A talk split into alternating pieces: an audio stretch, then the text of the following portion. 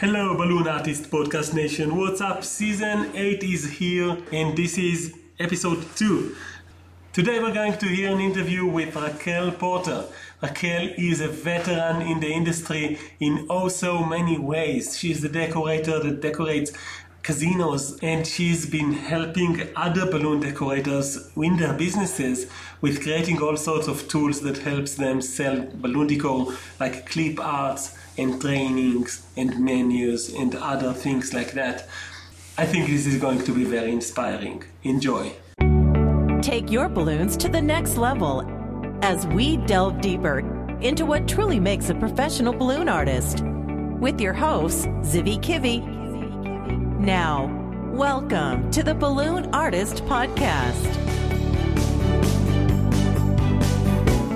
Hello, Balloon Artist Podcast Nation. Zivi Kivi here, and today in season eight, we're talking with the veterans. And the veteran of today is Raquel Porter, also known as Rachel Porter. Hi, hi, Raquel. What's up? Hi, Zivi. How are you? Good. We had the luxury of meeting at Float and in other balloon conventions, and I followed you around from afar, looking at what you do over Facebook and with your balloon clip art. And so let me first of all take my hat off and say thank you for all that you do for so many balloon artists all over the world, helping them just sell more balloon decor and serve their customers better. Oh, that's very kind. Thank you. And we will talk about what you do with the clip arts and with the menus later on. But you're a balloon artist, first of all, a balloon decorator, before you became also an educator and before you became someone that actually produces a tool that is helping people sell more balloon decor. So I want to talk about your journey as a balloon artist, if you don't mind. Go ahead. You're still a balloon artist as of this day, right? Oh, yes. I've been doing it for 25 years. My 25th anniversary will be July 15th, in fact. Wow. We're now recording this in 2019. So 25 years as of this year people will probably listen to this uh, for quite a few more years so they could do the math. Tell me a little bit about how you got started 25 years ago. So, my journey started when I was an inventory control clerk and a material manager at a Fortune 500 company. It was a, uh, in the military industrial complex. And one of the things that I did on the side within the company was sell balloon bouquets to help fund our annual company picnic. That was my introduction to balloon art. And they were just simply little helium filled balloon bouquets. I took a, a, mylar and three latex balloons, called it bouquets, sold it for, I don't know, $5 at the time. And then I got laid off and called my balloon supplier at the time. They were down in Southern California, crying on her shoulder, Oh no, what am I going to do? I've been laid off. I have two little kids at home. And she sent me a Qualatex Images magazine. And I'm flipping through this magazine and I see the geometry in the classic balloon decor. I see the patterns. That's what turned me on to the possibility of doing balloon decor as a business and the fact that if I was self employed, nobody was ever going to lay me off again. So at 28 years old, I took my severance pay, went and got a helium tank, went and bought a bunch of balloons, and I jumped in with both feet. And back then, it was, I guess, a little bit scary because you needed to provide some results. You had two kids, and I'm guessing that, uh, you know, by losing the day job, you had to come up with some results. What was marketing looking like back then? My very first job actually was for a neighbor in the community where I lived. She was having 40th birthday party for her husband and I thought that I could sell the decor to her at double my material costs. That's what I heard in the industry, right? You take your well, like when you're in a retail store, if you buy something for $2, you double it to cover your overhead and profit and labor and everything else because you're selling tens of thousands of whatever it is you're selling. So I went and did the job really cheaply. And afterwards, I counted up my profit and everything and realized I didn't hardly make anything. I was I wasn't even making minimum wage and she wasn't happy with the design and it was just miserable. That was my very first job. And then after that, another friend wanted some decor. So it basically started out with friends hiring me. And then I, I discovered, what was it? Farmers markets. And the first farmers market I called, they asked if I was a member of their chamber. And I asked, what is a chamber? And they explained to me what a chamber of commerce was. And so that's when I started joining chambers of commerce and started getting business. And then in, so that was in 94, 95. Later on in 1995, Tim Flamis of Pioneer Balloon Company was doing a national tour kicking off the Qualatex Balloon Network.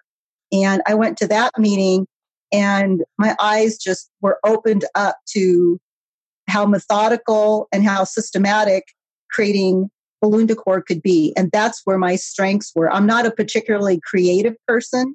I like systems. I like processes. I like to be hyper efficient at what I do. And that's why I have been profitable since, since day one that I've been in business. This is really sparking my curiosity. When you say hyper efficiency, my brain is all turned on. I want to know if you could talk with Raquel of, I don't know, 10 years ago or five years ago or 20 years ago, what type of little tips and advices about efficiency would you give her? From where I am right now, looking back, the number one advice I would have given myself 10, 15 years ago would have been to let go of the challenge of trying to book 100% of the calls that were coming in. I prided myself in being able to book every job coming in without having to lower my prices. I invested time interviewing the customer and figuring out what they wanted and working out decor that was within their budget. And I was super busy.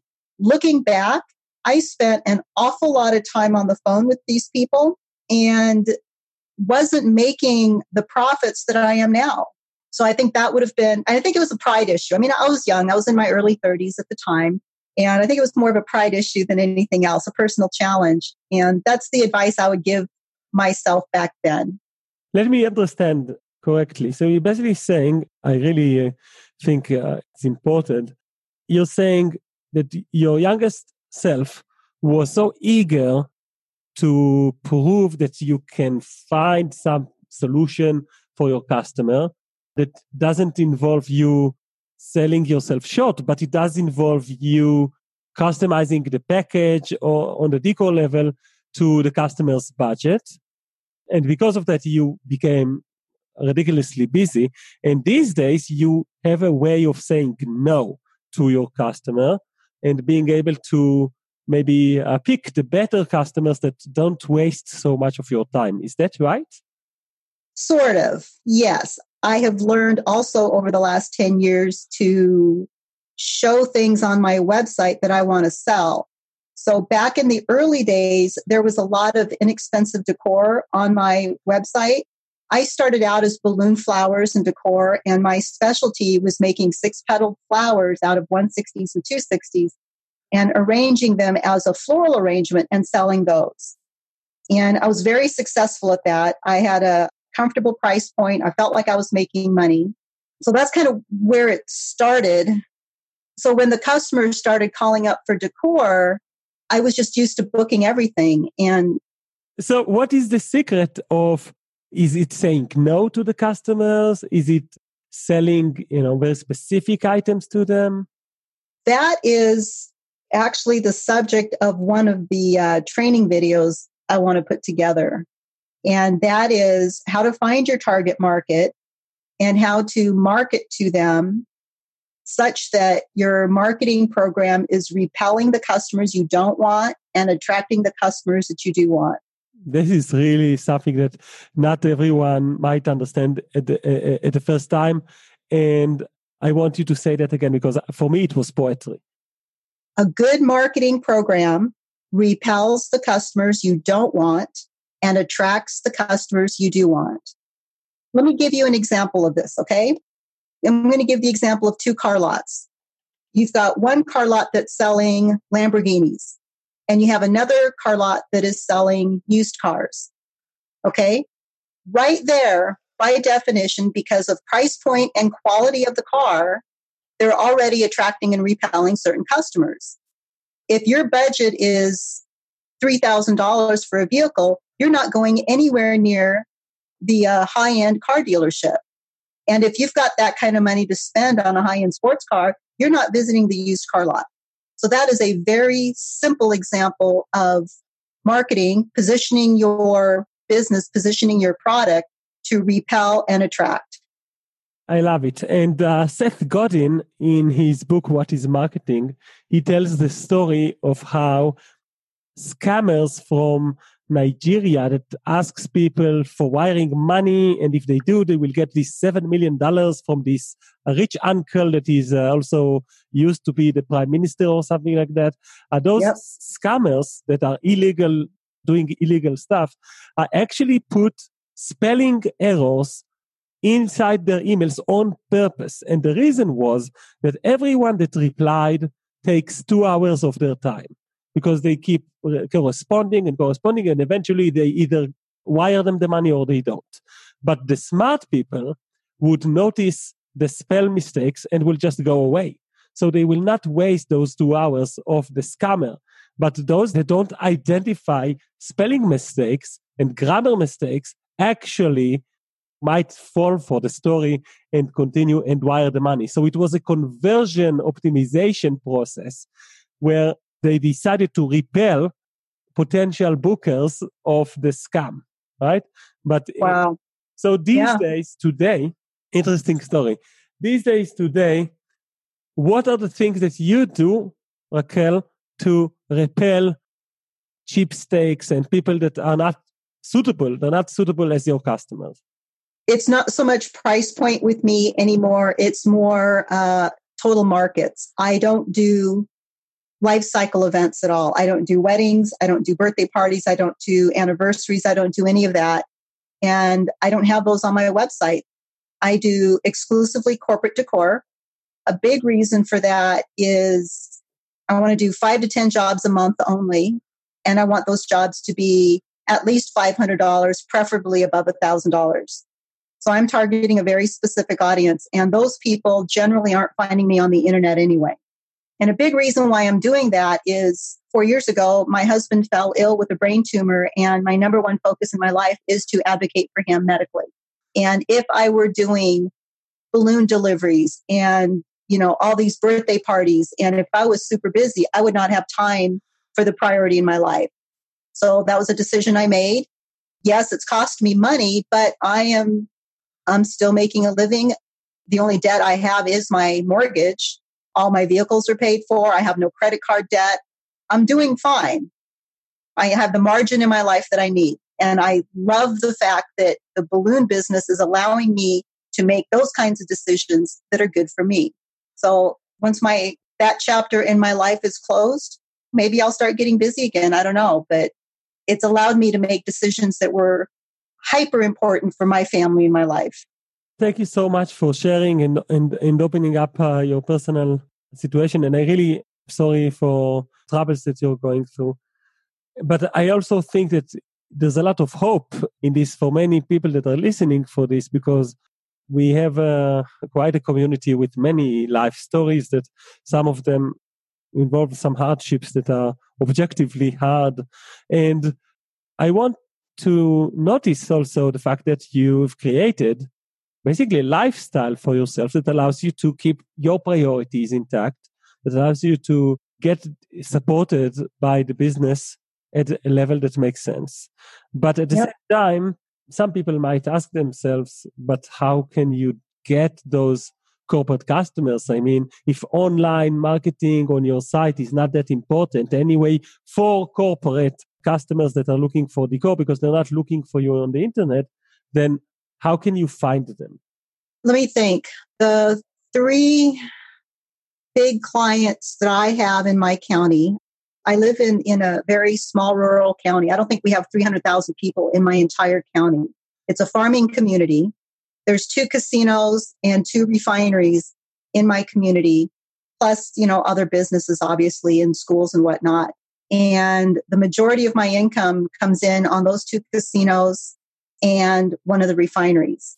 And I'm trying to think, I think those three came through the casino came through my relationship because I reached out to them. I contacted the marketing department and said, Hey, I just moved up from Seattle. I'm a balloon artist. Let's work together. So that was basically a cold call. And the second casino, they were looking for a grand opening decor. And I think they found me through the chamber. And the refinery, I think also found me either through the chamber or or maybe just searching for balloons in my county. My website is keyed for if you look for balloons in my county, I do come up. I mean, I think I'm the only one in the county anyway. Hyper, hyper targeted. And I have really strong relationships with my colleagues, my competitors down south in the Seattle area, and I get referrals from them too. Plus, I refer a lot of business to them also. It's been nurturing relationships. It's been very targeted cold calls. It's I have lettering all over my van. I have balloon splendor on my van. I have my local phone number. So even when I'm driving through town, I've picked up high school graduations because of the signage on my van. So that's kind of how I've nurtured it. Interesting. Do you invest time in your accounts in trying to mine them, like mining the account, looking for opportunities within your three big customers, checking again and again with them? Or is it more like a relationship that is already well established? Both. They are very well established clients.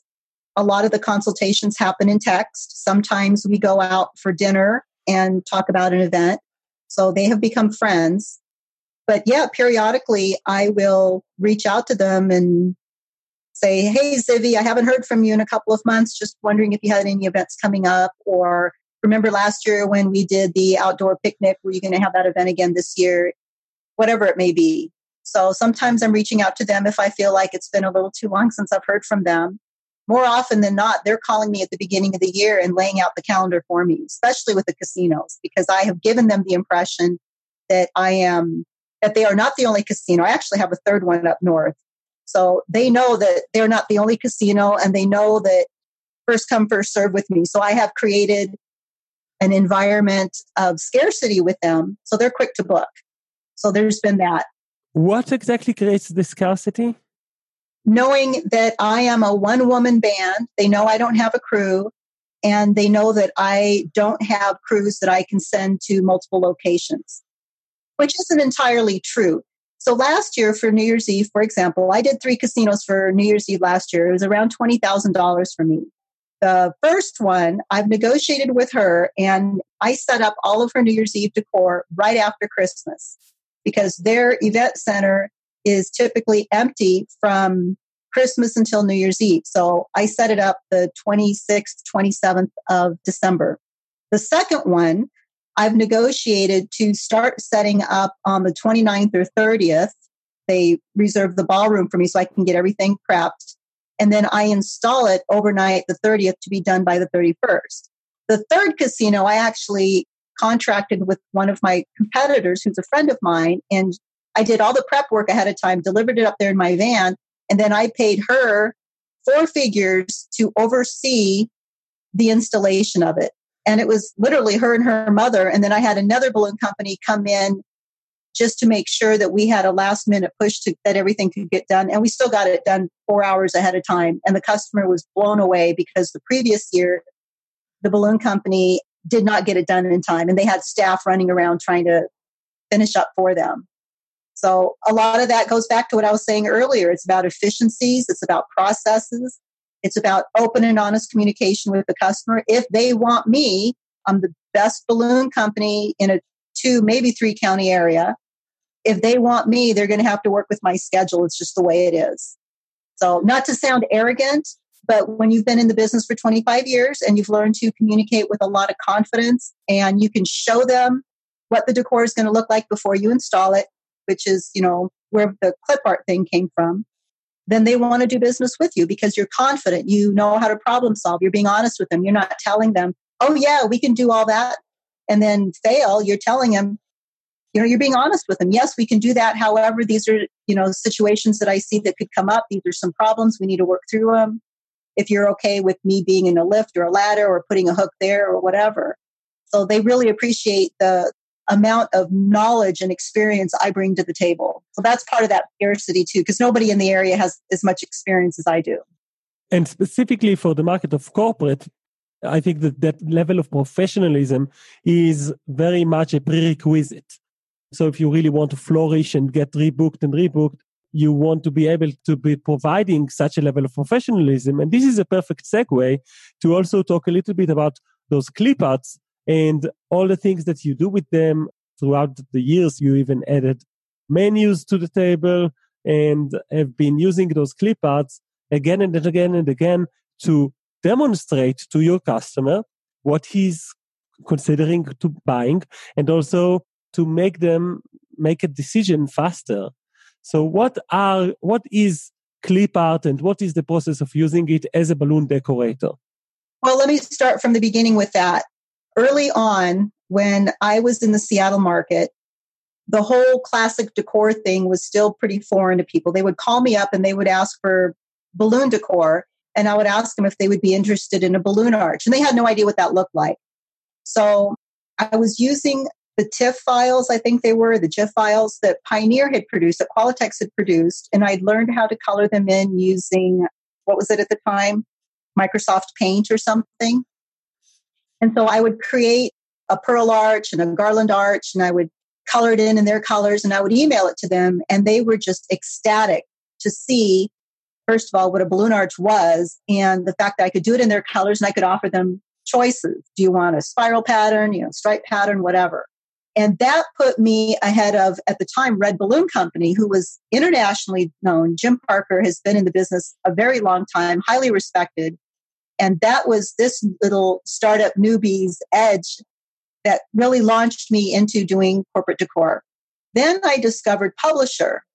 And funny story about Publisher was I did not become proficient with it until I started making it available to other balloon artists. I got into the whole tool set and started discovering things I had no idea were even in there.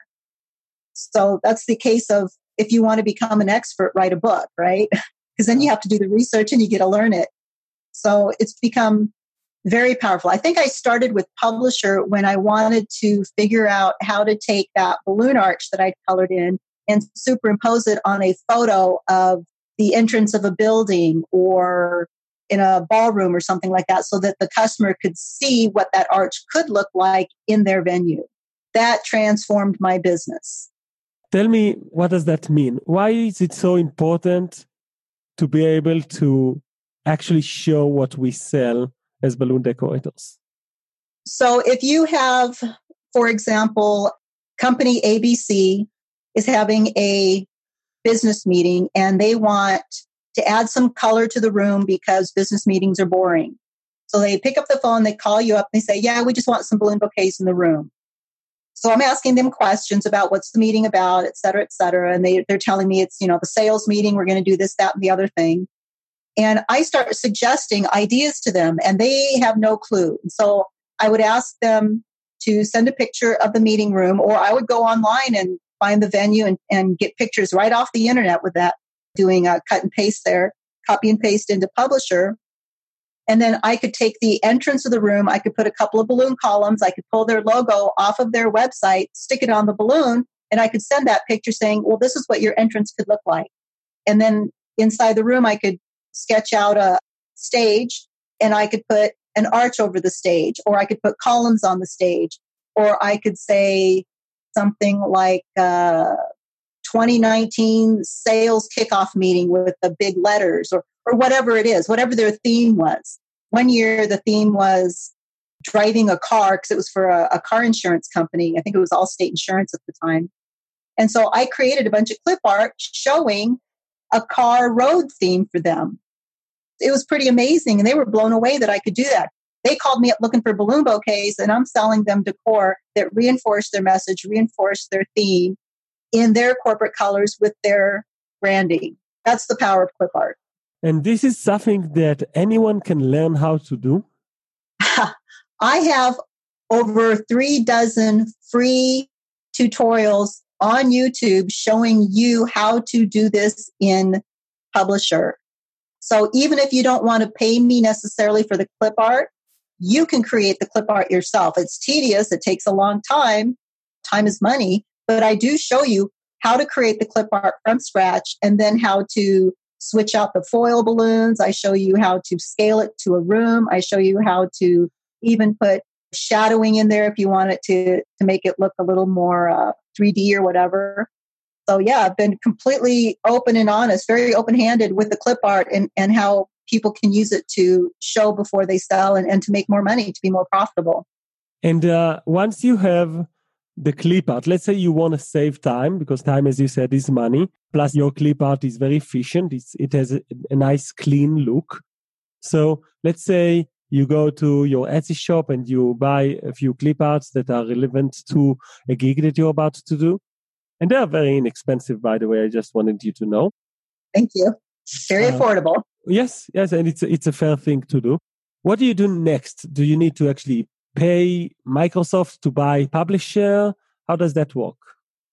If you subscribe to Microsoft 365 for Office or for business or for personal, Publisher comes bundled with it.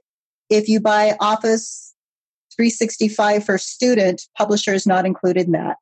So for $99 a year, you get, you know, have all the most current versions of Microsoft and you get, you know, I don't know, a terabyte of cloud space or whatever. And Publisher comes with it and it stays updated. If you don't want to buy Publisher, if you don't want to buy Office 365, you can buy it as a standalone program for I think $119. That's not a lot.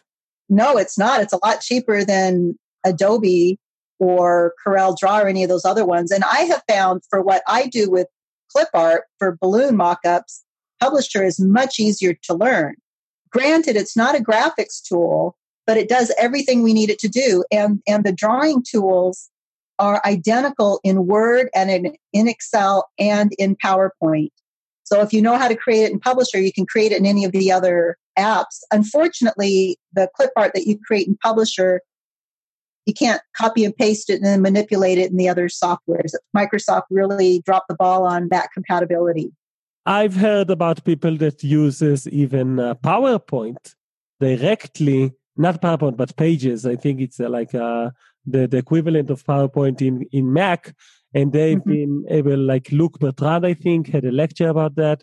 So there's all sorts of ways, you know, people use Photoshop in some places in the world, but you chose to use Publisher and that seems to work for you pretty well and to many of your customers, people that are saving time by taking the clip art ready made from your Etsy shop and then basically they can superimpose and create what uh, is also known as a mock-up picture where you would see the customer's location or picture basically or maybe the picture of the event location and the hall and you can actually locate in that event location in the picture an arch, a quick link arch or a Link-O-Loon arch or, or a, an organic design or whatnot.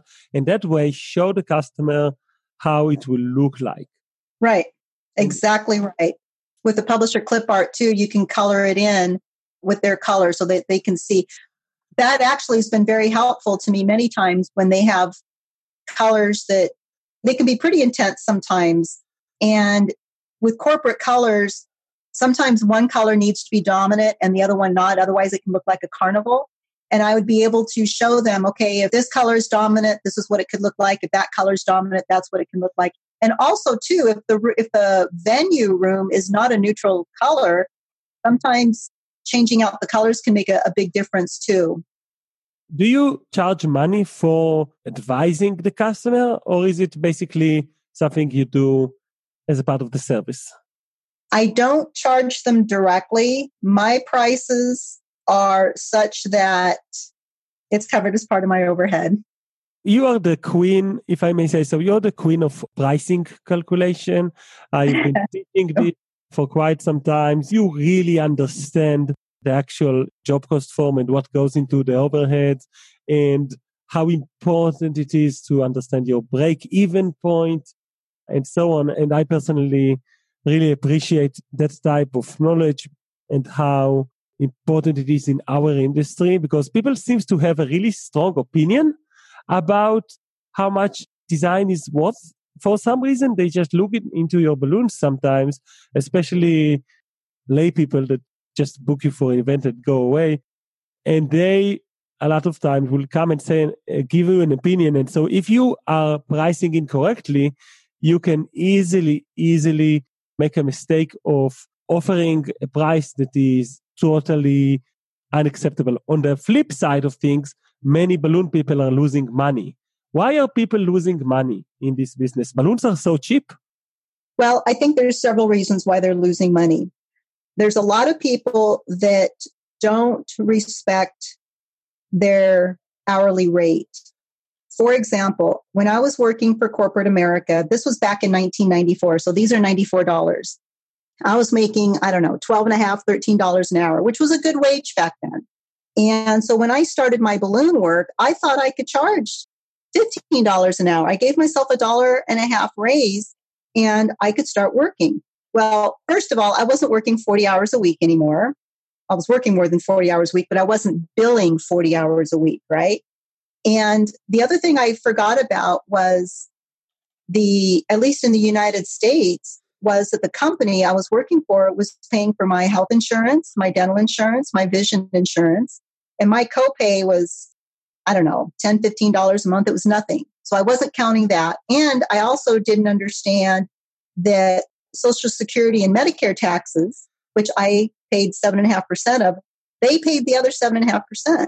So suddenly that $12.5 an hour that I was getting, when you added in all the benefits, plus the paid vacation, plus the paid sick leave and everything else, was actually closer to $20 an hour.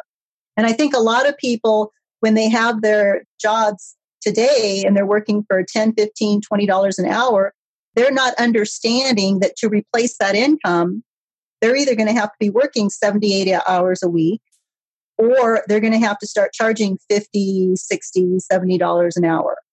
And I think they also lose the sight of the fact that they are now a business owner and there's a lot more risk involved in being in business. If I want to take a week of vacation, not only am I losing that income that I could have been making, but I'm also losing the opportunity to market my business and bring in more work.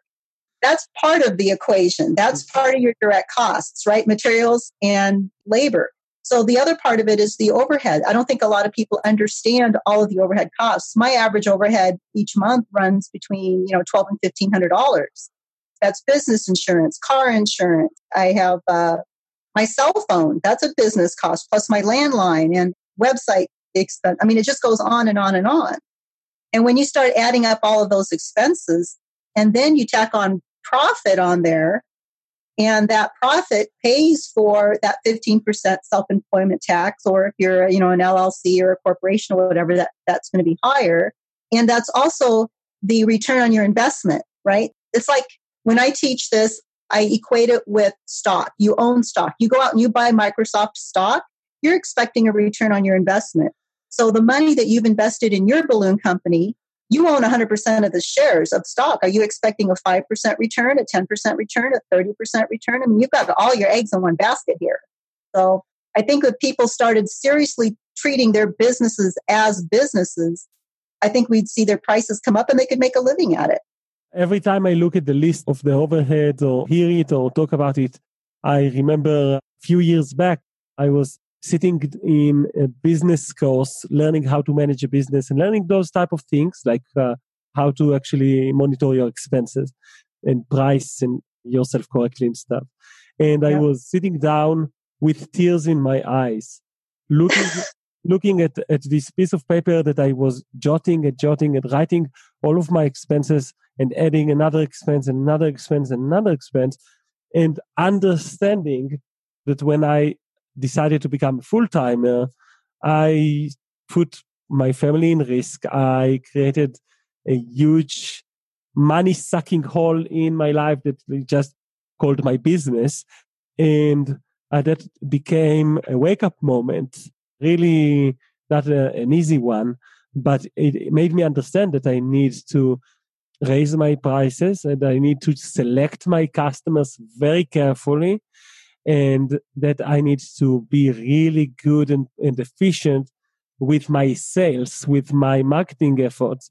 And that is why it's so important for me, people, guys, that you're listening to this to understand that there is more to balloon business than understanding how to use and manipulate air into latex and make it look pretty. And you may be extremely talented at what you do and very creative, but if you are mispricing and if you can't portray to the customer what they're getting, then you have a huge risk and that risk can be mitigated with some clip art and with some knowledge. So I want to wrap up by talking a little bit about education, education around the topic of business, the topic of, of pricing. And you have a really, a really interesting, unique way of talking about it with explaining the differences between left brain and right brain. Give us a little bit of a heads up about the stuff that you do on the educational level. Well, I am in the process of cutting a bunch of educational videos. I chose the brand, the, the name Balloon Brain and the tagline, it's not just balloons, which is creative and right brain. It's also business, which is analytical and left brain. What I've found in this industry is the plethora of right brain creative education out there. Much of it is free, overshadows, it eclipses the necessary left brain learning that, that people need to be a successful business. I think a lot of people get into balloon decor as hobbyists and they see the potential to make money and they're clueless about business. And I think a lot of people who are making it in the industry are making it simply because of the sheer volume of work that they're doing.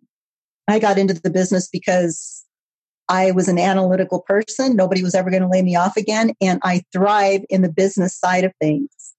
It's a nice creative outlet, but it's not why I was in business.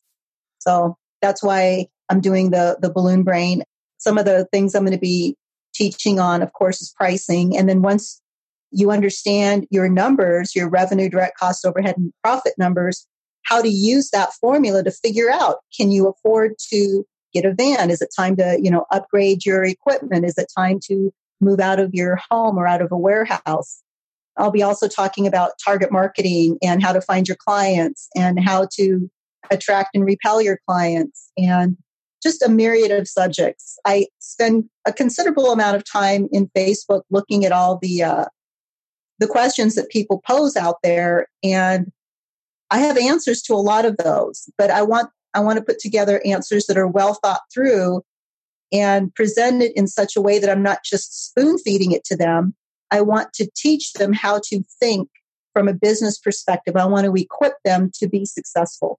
That is my heart in life. I love it. And uh, this is a topic that is, of course, very much aligned with what we do here in Balloon Artist Podcast, but also in Balloon Artist College. So we want to support you and allow people to learn more about what you do. So I will put a link in balloonartistpodcast.com, not just to the Balloon Brain site, balloonbrain.com, but also to some special training people uh, that are listening to this can have access to for free. And this is really important that you check it out, try to understand how deep Raquel's knowledge is. She's been already helping hundreds of balloon artists from all over the world with her clip arts and also with her knowledge. You're an admin of a few Facebook groups that are helping balloon decorators as well, and you're also uh, active and generous there. So it's really it's been a, a pleasure to have you here on our show, have a few insights and explanation about the process of using clip arts and the process of being professional with your customers. Raquel Porter, thank you so much for being here. And I hope that people check out Balloon Brain and join the live trainings and the vi- video trainings because um, this is something that can help them very much in their business. Thank you, Zivi. It's always a pleasure to speak with you. Thank you so much. And see you guys next week on Balloon Artist Podcast. Well, I hope you've enjoyed this episode with Raquel Porter. I sure did. And I think it's really inspiring how uh, someone can not just be good at what they do, but can also help others. And speaking of helping others, we want you to help yourself to a free video on balloonartistpodcast.com. There's actually a bonus button. You will get access to an entirely free course for season 8 and that free course will keep building itself uh, every week the more we go deeper into this season so right now for this week we're adding actually a webinar by Melissa Shirk, and it's a decor webinar in the topic of patterns on columns. So I think this is really valuable. If, if you enjoyed today's episode specifically, you're going to really love Melissa Shirk's webinar for balloon decorators. Uh, just go to balloonartistpodcast.com and sign up on today's episode for the free bonus material. See you guys next week on Balloon Artist Podcast.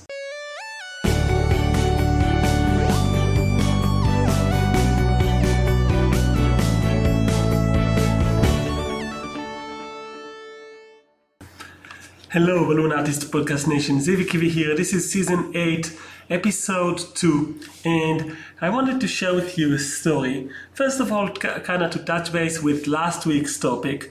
I had a friend that published a book through a publishing house, and a year later they got the letter with the royalties that they're going to get, and it was very disappointing. So they consulted with me what should we do? Should we maybe ask their permission, the permission of the publishing house to uh, publish the book uh, independently, or maybe uh, try to get the back the rights for uh, the translation of the book, or what, what else can we do? And I suggested uh, to my friend to be very aware of the agreement. The agreement that they went into when they uh, have decided to publish a book through a publishing house. And that agreement is not something that you can just say, oh, I'm not happy about the results of the agreement, so I want to go out. Once you have an agreement with someone, that agreement is going to be abiding, and removing yourself from that agreement is going to be painful and going to cost you. So instead of that, I suggested to them meet with the publishing house. Tell them that you're not that you're dis- disappointed but also tell them directly that you want to work with them and come up with a plan on how you're going to increase the marketing efforts so that the book will be sold better better. Uh, and this is a, a lesson i think for anyone that goes into an agreement that you need to put yourself in the other side's shoes they don't have any reason to cancel an agreement uh, just because one of the sides is not happy with the results.